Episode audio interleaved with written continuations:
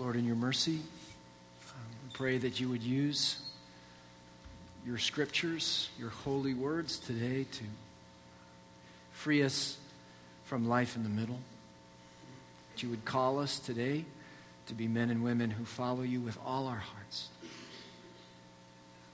Grant us grace that we might rise to that beautiful, beautiful call you're giving to us today. Lord, may my words be slaves to yours. May our hearts be open. We pray in Christ's name. Amen. Um, just by way of explanation, um, some of you are detailed people. You notice everything that I do up here, hence your ability to mimic me in your homes. I know this goes on. This is my. This is. Sorry, my microphone was on. Really? Anyway, the, uh, this is my cell phone. Um, I have it up here because not only did I forget to buy a clock uh, to replace that one, I've, I forgot my watch. So now I'm going to use my cell phone as a backup. Um, and if, if the next time I speak my cell phone is broken or I forget it, I know God wants me to be totally free up here from time constraint. Um, but some of you know my cell phone number and don't even think about it, okay? It would not be funny. And I do have a way to find out who you are. So if I'm in your speed dial, just behave. Today, it's our privilege to look at the last two chapters in the book of 2 Samuel, chapters 23 and 24. And we are going to drink, I hope, drink together deeply from, from the last um, words of King David. It, they bring up the great themes of David's life and call us to follow his example. And so I hope that you will heed that call today and join me in that. Um, begins with that expression. These are the last words of David. Last words. Whenever I read that phrase or hear that or I'm exposed to that idea, there is a kind of weightiness and almost sacredness to the things that follow that really put, put you on the edge of your seat. And that's the intent, I think, of the writer today in, in underscoring these words this way. Earlier this year, as many of you know, um, I had the privilege of traveling uh, to Canada with my wife to celebrate our 25th wedding anniversary. And when we traveled there together, we flew um, internationally, although it was only to Canada, on the same plane. And so there's always the chance that by some sovereignly scripted pilot error, something could happen to both of us. And so, in light of that reality, before I left, I wrote a letter uh, to my children if something were to happen to us. Kind of last words that I wrote to my kids. Now, by God's grace, we didn't have to pass that on, and those remain um, sealed for another day, and that day will come. But my expectation of those words were at a situation where they needed to be read, would that they would not be read casually or indifferently. That the reaction would, be, would not be, yeah, so what? You know, who cares? but that those words that were scripted on that page as my last words would be read with great care and would be carefully honored. And, those are the kinds of words that we are reading today. They are intended to put you on the edge of your seat and say, What is he going to say? How is David's life going to be summarized for us? What are the last great themes that God is bringing to us as this great life comes to a close? And so we read that this is the oracle of David, the son of Jesse. From humble origins he comes. But he's the, it's the oracle of the man exalted by the Most High God, anointed by the God of Jacob to be the king of Israel, king of God's people and he's Israel's singer of songs. Some of your Bibles say, beloved singer of songs. And so it's fitting that he ends his final words as poetry. The Spirit of the Lord spoke through me, David said. His word was on my tongue. And these are those words. The God of Israel spoke, the rock of Israel said to me, When one rules over men in righteousness, when he rules in the fear of God, he is like the light of morning at sunrise on a cloudless morning, like the brightness after rain that brings the grass from the earth. David is saying uh, how God spoke to him about his own reign as king, that if he would rule over men in righteousness and rule in the fear of God, he would be a blessing to his people like the sunshine and the rain. But not just David David, as we'll see in a moment, he's looking beyond his own life at this point. These are his last words, and he's thinking about the kings that will follow him. And we know that the real focus of David's longevity in his reign is not a, long, life or an eternity long succession of kings, but there will come one king who will reign for eternity. And so he has in view here the Messiah. This is a picture of Jesus who will reign and rule in righteousness and bring blessing like the sun and the rain upon his people. David says, Is not my house right with God? Has he not made with me an everlasting covenant, arranged and secured in every part? And David, here in his last words, is remembering God's great promise to him. We find it in 2 Samuel 7. God says to David, Your house and your kingdom, David, will endure forever before me. Your throne will be established forever. And we know that that's a prediction of the reign of the Messiah, of Jesus the Christ. And so, with his last words, David sings this last recurring theme of his life of clinging to the promises of God and pointing other people to the Christ, to the Messiah. That's his legacy. Passionate worship of God, pointing other people to Christ. It's not a bad legacy. And as we think about the close of David's life, God is challenging us. What's your legacy? What are you writing as your last words? Because we're all writing them with our lives, and those handwritten letters just underscore them one last time. You know, uh, when I was writing that letter to my kids, I was very, very careful about what I wrote. I went over it and over it and over it. And uh, wanted to write a great, wise, passionate call to my children to follow Christ. Um, and I didn't want it to be a surprise. I didn't want my kids looking at each other and saying, Well, how about that? I didn't know dad believed that. Did you know dad believed that? No, I want them to say, That's dad. Heard that before. Most importantly, seen that before. And so, right now, as you live out your life, you are writing that last, these last great words. When you put them on paper, it's just a reiteration of your life. What are you writing? What will be remembered? And what will it mean to follow your example? What promises shape you every day?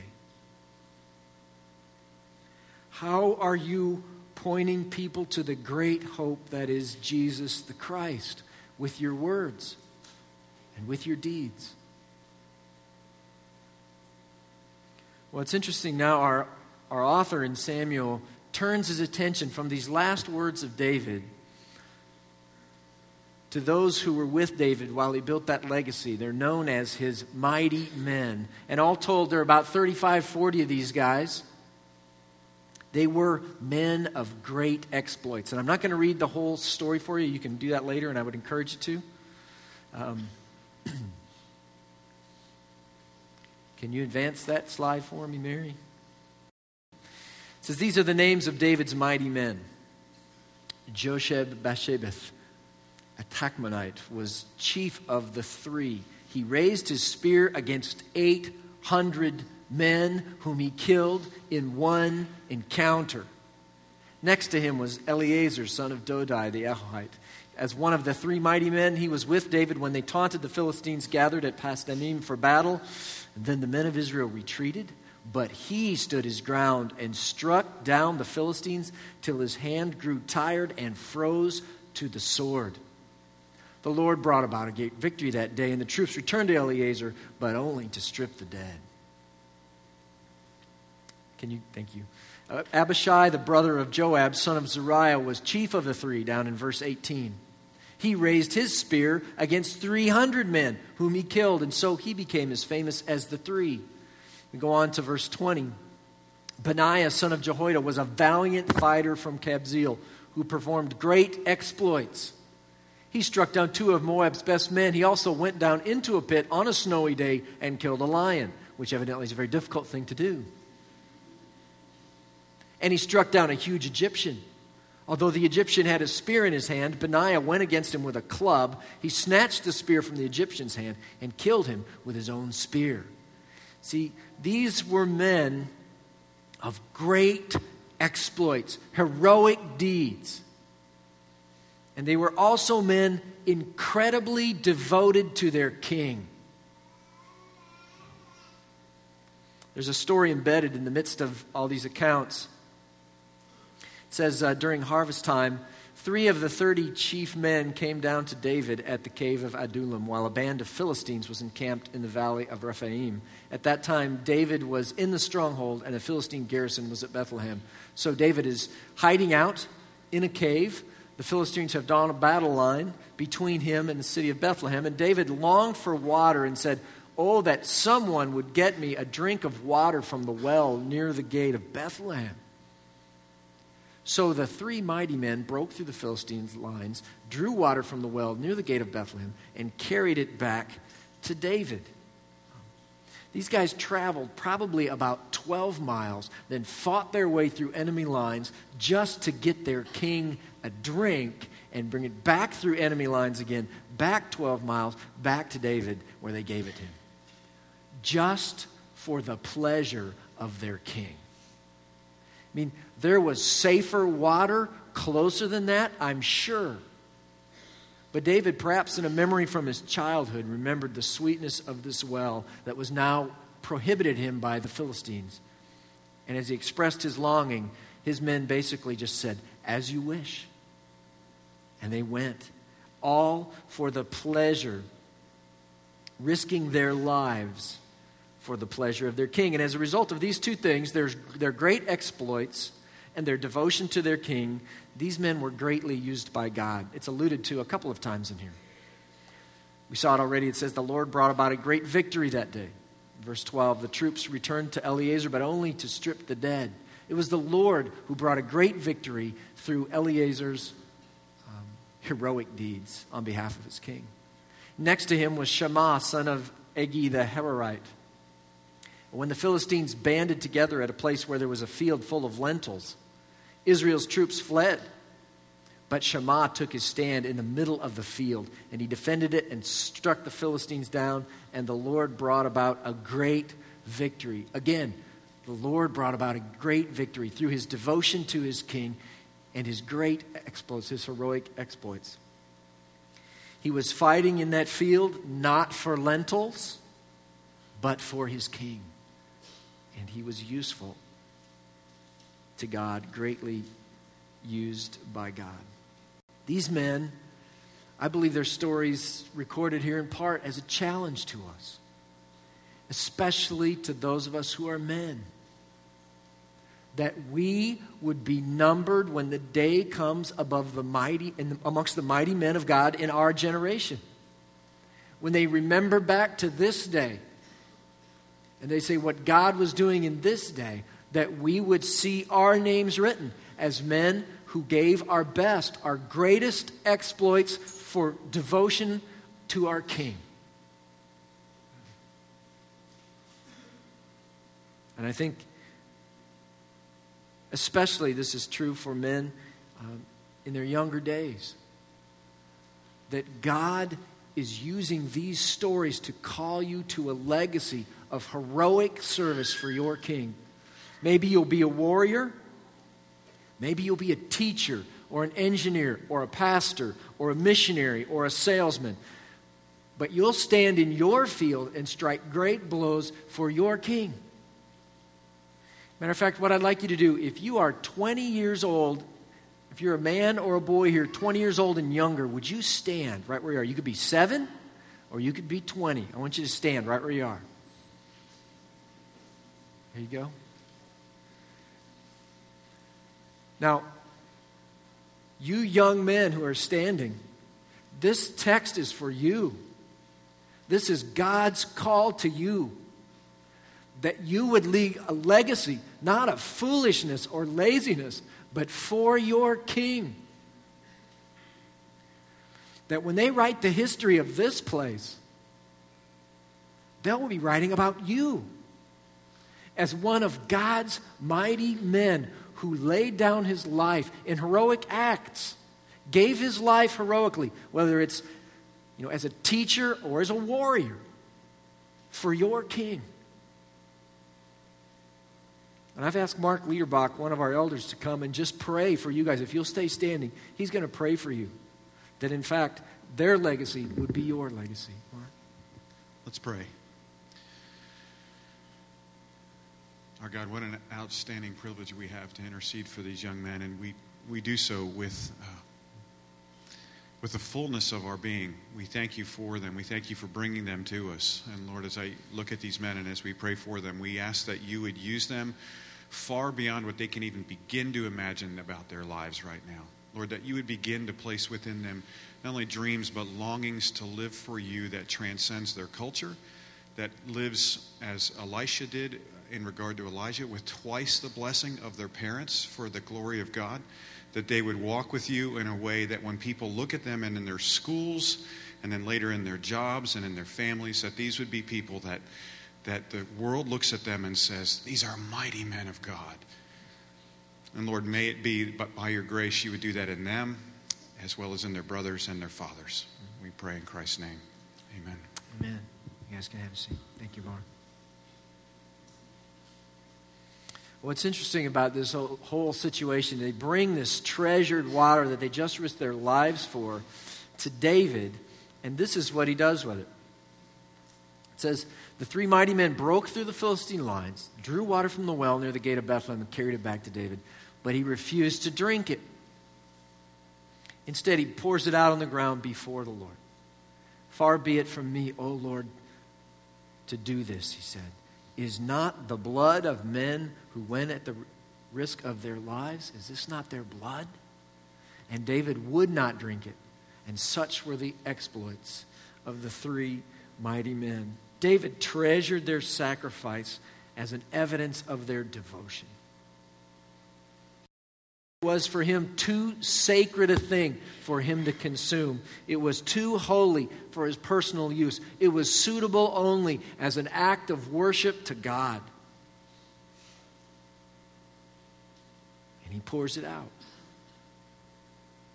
This treasure of his. This is, this is the legacy of David. Costly worship, his most treasured belongings poured out for God. It's David at his best. And oh, that we would worship God like King David. And so let me encourage you if you have young men or boys in your home, that chapter 23, the legacy of these mighty men, might be something you'd read to them this week and cast a vision for them and how God might be using them. We move on to chapter 24 we find that the scene has changed yet again, and now the anger of the Lord burned against his people. And he incited David against them, saying, Go and take a census of Israel and Judah. So the king said to Joab and the army commanders with him, Go throughout the tribes of Israel from Dan to Beersheba and enroll the fighting men so that I may know how many there are. But Joab replied to their king, He can sense something is not right with this. And he says, May the Lord your God multiply the troops a hundred times over, and may the eyes of my Lord the king see it. But why does my Lord the king want to do such a thing? The king's sword, however, overruled Joab and the army commanders, so they left the presence of the king to enroll the fighting men. And we have a momentary. All throughout the land, they do this census. It takes them 10 months to count all the mighty men. And we find in the next section, um, after they'd gone through the entire land, they came back to Jerusalem at the end of nine months and 20 days. And Joab reported the number of fighting men to the king. And there were 800,000 able bodied men who could handle a sword, and in Judah, 500,000. But David was conscience stricken after he had counted the fighting men. And he said to the Lord, I have sinned greatly in what I have done. Now, O Lord, I beg you, take away the guilt of your servant. I have done a very foolish thing. Now, when you think about what we just read and its connection to the very first verse, this is a bit troubling. Because God incited David to number the fighting men, right? And now David says that counting of those men was a sinful thing. So it's a little bit troubling. It seems that God has incited David to do something sinful. Now, a little bit of help comes to us in reconciling this. If you look at a parallel account in 1 Chronicles 21, the same description is going on. It says, Satan rose up against Israel and incited David to take a census of Israel. So it was not merely God, but Satan is involved in the process here somewhere. But really, all that does is back us up one step. Now, God is using Satan to incite David to sin which is still a little bit troubling. What is most helpful, I think, is to realize that God is involved in this process and will ultimately bring good for his people out of it. Most immediately, the corrective discipline of his wayward people that had provoked him to anger. God is using Satan and even David's sin for his good purposes. Satan's evil plans are to be overruled by God's greater sovereign goodness. And this happens on different occasions throughout the Bible where Satan is used as a tool in God's hand. You see it in the language of, if you can go to that next slide for me, please. Thank you. 2 Corinthians chapter 12. To keep me, the Apostle Paul says, from becoming conceited because of these surpassingly great revelations, there was given to me a thorn in my flesh, a messenger of Satan to torment me. And again, we have a messenger of Satan serving God's purposes of humbling one of his great leaders. So God is at work here to bring good on behalf of his people, even out of evil that's being done against them not only good for his people, but also for the good purpose of displaying his glory. Jonathan Edwards, um, long ago, wrote this, and Jonathan Edwards writes rather thickly, so listen closely to this. He says, If it were not right that God should decree and permit and punish sin, there could be no manifestations of God's holiness in hatred of sin or in showing any preference in his providence of godliness before sin. There would be no manifestation of God's grace or true goodness if there was no sin to be pardoned, no misery to be saved. How much happiness soever he bestowed, his goodness would not be so much prized and admired. Essentially, what he's saying is that evil decreed by God to happen provides a necessary backdrop for his glory to be exalted, his goodness and his mercy exalted by contrast and by deliverance from it. For instance, um, the screen that you see is not blank. You just can't see it because there's no contrast. Now, if I change the white background to black, this is what has been there all along. It says, Who among the gods is like you, O Lord? Who is like you, majestic in holiness, awesome in glory, working wonders? This declaration of God's glory only stands out because of a black background. That's the purpose that sin and evil serve in God's hand. as a necessary backdrop for the exaltation and presentation of his glory, especially his goodness and his holiness. Not that this ever justifies our sin. In fact, you notice David confesses his deed as sin. He doesn't blame it on God, he doesn't blame it on Satan, he owns it. But it helps us see how God can use it for his glory. But what's most helpful for me when I think about these kind of um, difficulties in the scripture is to recognize that God using evil, even sin, for his good purposes is the pattern of the cross. In Luke chapter 24, the Son of Man, it says, must be delivered into the hands of sinful men to be crucified and on the third day to be raised again. That it was sinful men doing sinful deeds that brought about the crucifixion of Christ, his death, according to God's predetermined plan. This includes the desertion by the 12 and Peter's denials. They were all used by God to bring about the great good which we know as the cross and the crucifixion of Christ. So I trust, because of the cross, that even in the darkest things that come into our lives, God is at work in largely secret and mysterious ways that will one day. somebody could get me a glass of water. Okay, it is the cross that helps us trust God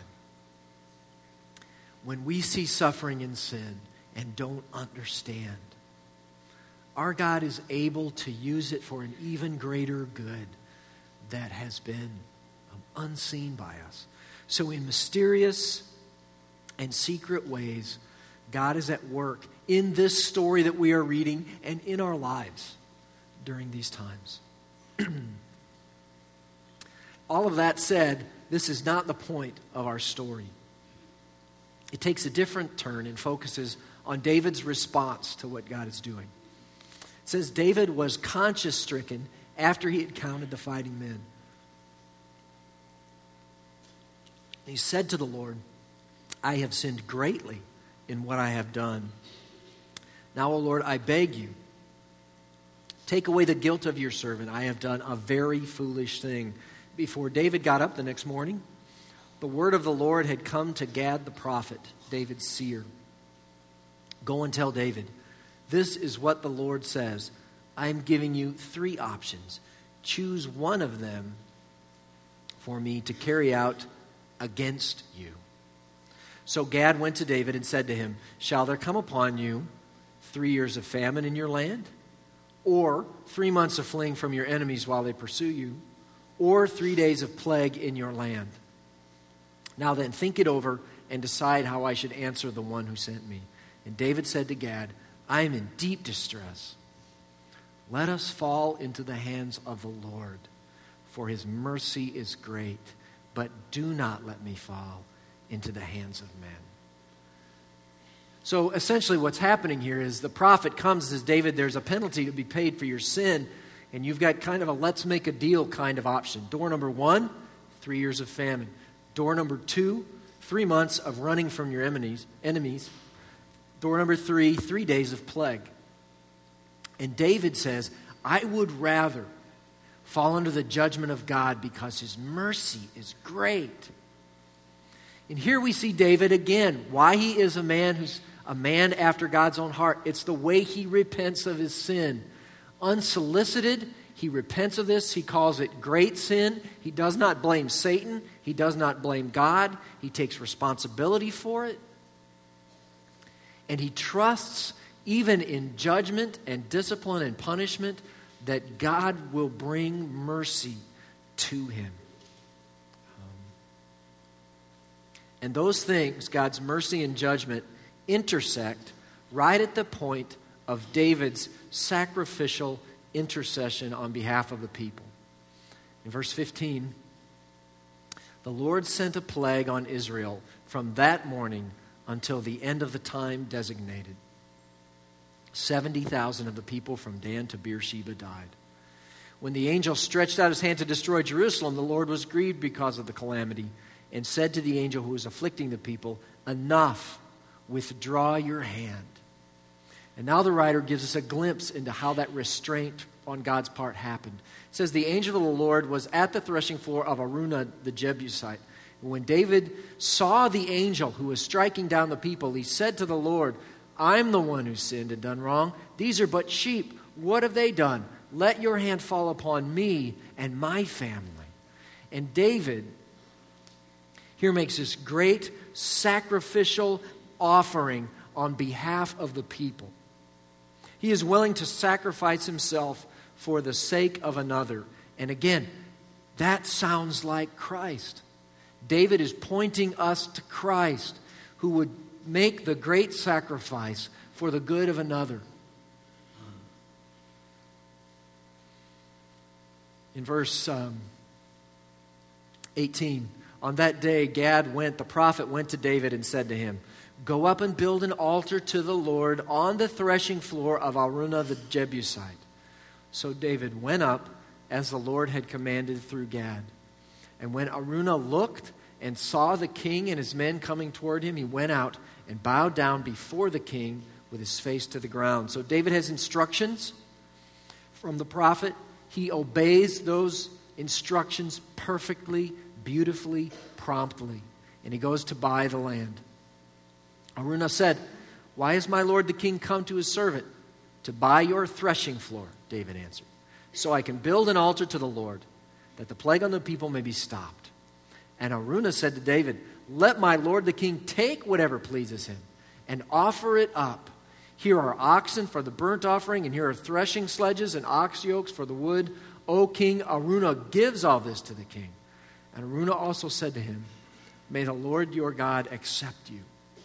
So Araunah understands what's at stake, and he offers this as a gift to the king so that the plague might be stopped by the sacrifice. Okay, it is the cross that helps us trust God when we see suffering and sin and don't understand. Our God is able to use it for an even greater good that has been um, unseen by us. So, in mysterious and secret ways, God is at work in this story that we are reading and in our lives during these times. All of that said, this is not the point of our story. It takes a different turn and focuses on David's response to what God is doing. It says David was conscience stricken after he had counted the fighting men. He said to the Lord, I have sinned greatly in what I have done. Now, O Lord, I beg you, take away the guilt of your servant. I have done a very foolish thing. Before David got up the next morning, the word of the Lord had come to Gad the prophet, David's seer. Go and tell David, this is what the Lord says. I am giving you three options. Choose one of them for me to carry out against you. So Gad went to David and said to him, Shall there come upon you three years of famine in your land? Or three months of fleeing from your enemies while they pursue you? Or three days of plague in your land? Now then, think it over and decide how I should answer the one who sent me. And David said to Gad, I am in deep distress.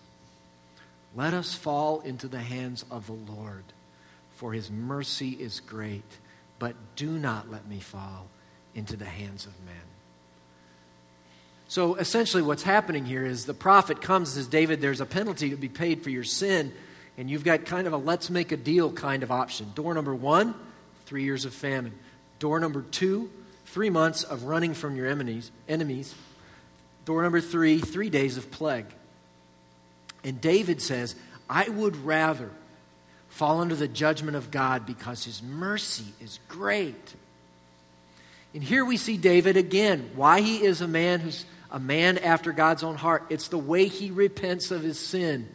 Unsolicited, he repents of this. He calls it great sin. He does not blame Satan. He does not blame God. He takes responsibility for it. And he trusts, even in judgment and discipline and punishment, that God will bring mercy to him. And those things, God's mercy and judgment, intersect right at the point of David's sacrificial intercession on behalf of the people. In verse 15, the Lord sent a plague on Israel from that morning until the end of the time designated. 70,000 of the people from Dan to Beersheba died. When the angel stretched out his hand to destroy Jerusalem, the Lord was grieved because of the calamity and said to the angel who was afflicting the people, Enough, withdraw your hand. And now the writer gives us a glimpse into how that restraint on God's part happened. It says, The angel of the Lord was at the threshing floor of Araunah the Jebusite. And when David saw the angel who was striking down the people, he said to the Lord, I'm the one who sinned and done wrong. These are but sheep. What have they done? Let your hand fall upon me and my family. And David here makes this great sacrificial offering on behalf of the people. He is willing to sacrifice himself for the sake of another. And again, that sounds like Christ. David is pointing us to Christ, who would make the great sacrifice for the good of another. in verse um, 18. On that day, Gad went, the prophet went to David and said to him, Go up and build an altar to the Lord on the threshing floor of Araunah the Jebusite. So David went up as the Lord had commanded through Gad.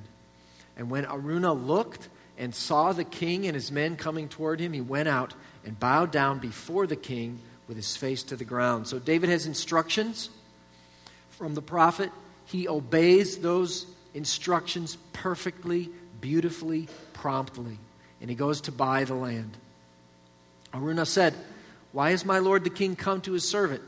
To buy your threshing floor, David answered, so I can build an altar to the Lord, that the plague on the people may be stopped. And Araunah said to David, Let my lord the king take whatever pleases him and offer it up here are oxen for the burnt offering, and here are threshing sledges and ox yokes for the wood. O king, Araunah gives all this to the king. And Araunah also said to him, May the Lord your God accept you.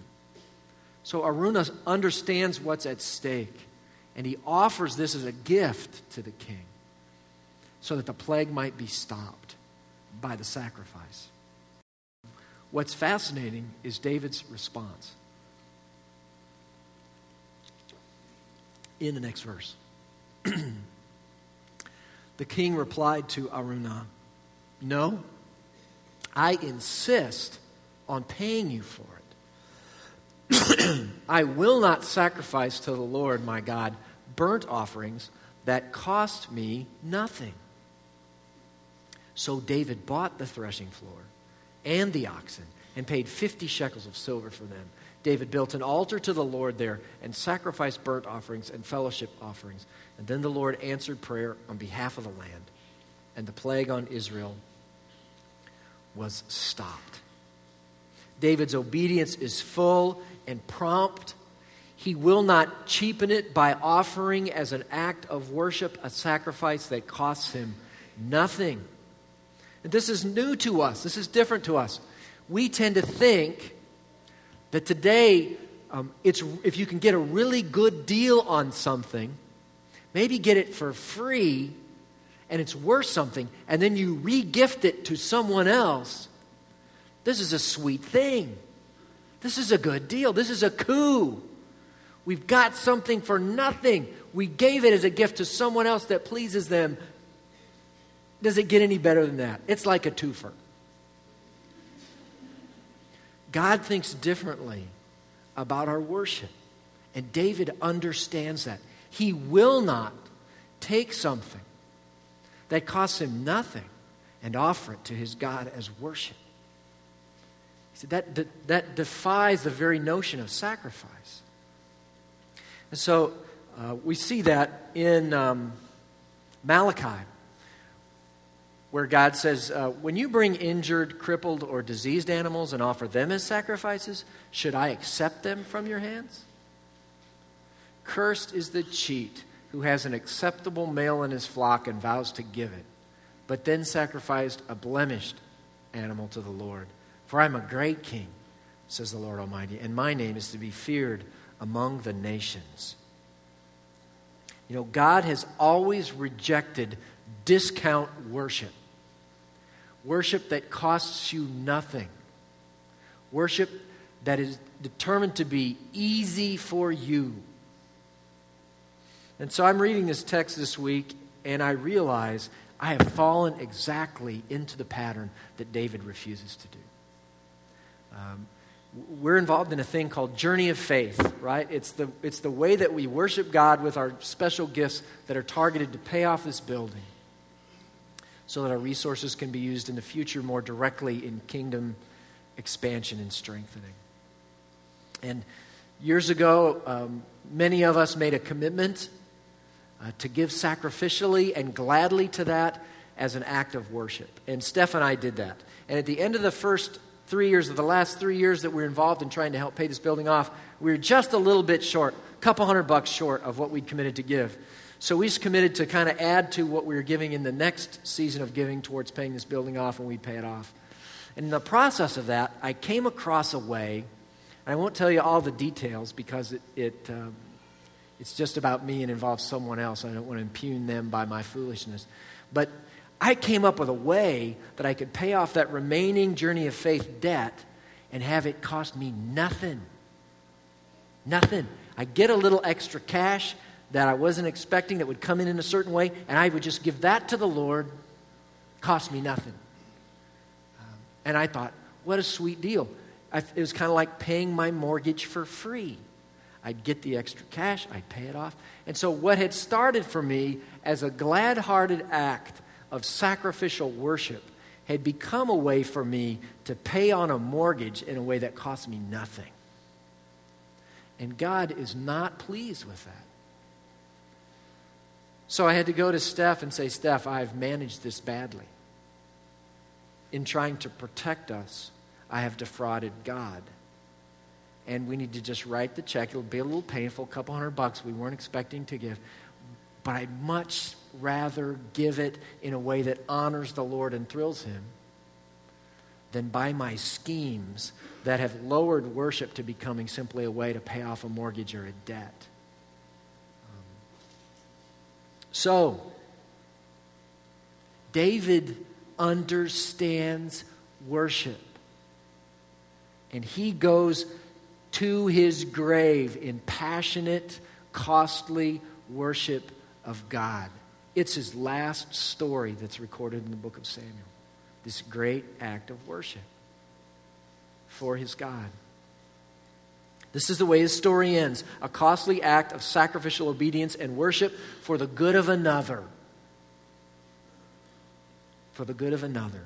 And in that way, he points us to Christ who by his obedience to his Father brought about God's mercy to us, even though we are suffering not for the sins of someone else, but for our own sins.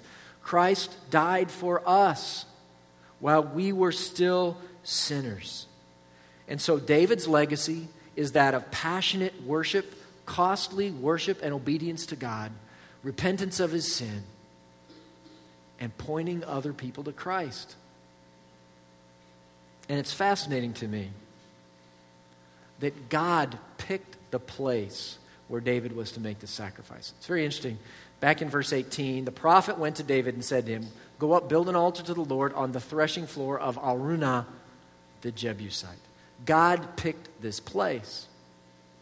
Now, this place we know from the parallel account in Chronicles. It says Solomon began to build the temple of the Lord in Jerusalem on Mount Moriah where the Lord had appeared to his father. It was on the threshing floor of Araunah the Jebusite, the place provided by David. So we know that the place where Araunah's threshing floor was, was, was called Mount Moriah.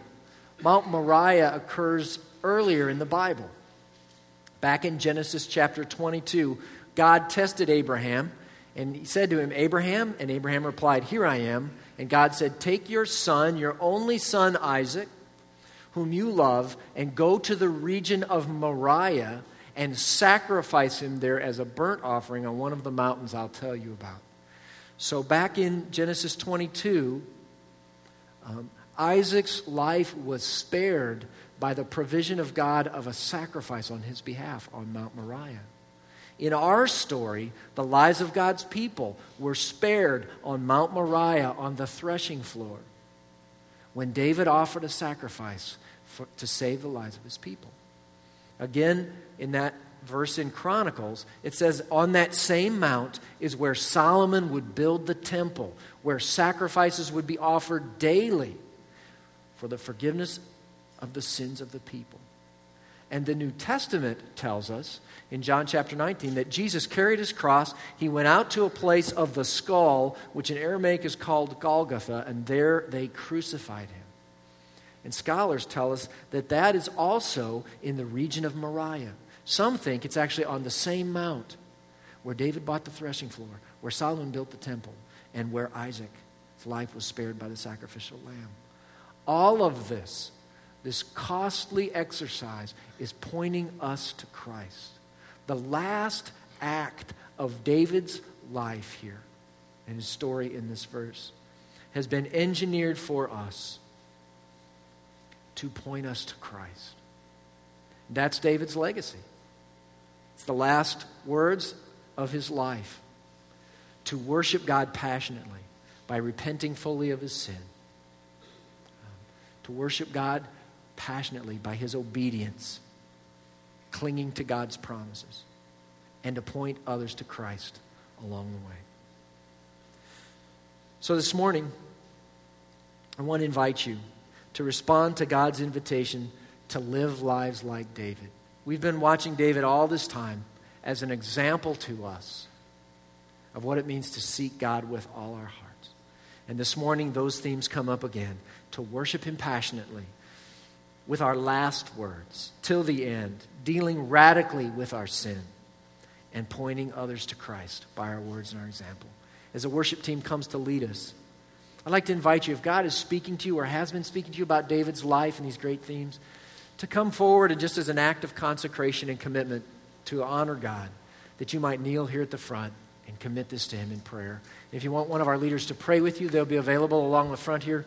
Just turn around and give a glance towards one of them or motion to them, and they'll come along and pray with you just for a moment. But let's stand, and I'll pray for us, and then we'll declare our commitment to our King. Let's pray. Our worship now, see our response now as our desire to live lives to the end that honor you. May our last words be like David's, worshiping you passionately, pointing others to Christ. Lord, receive our worship and these responses now for your great name's sake.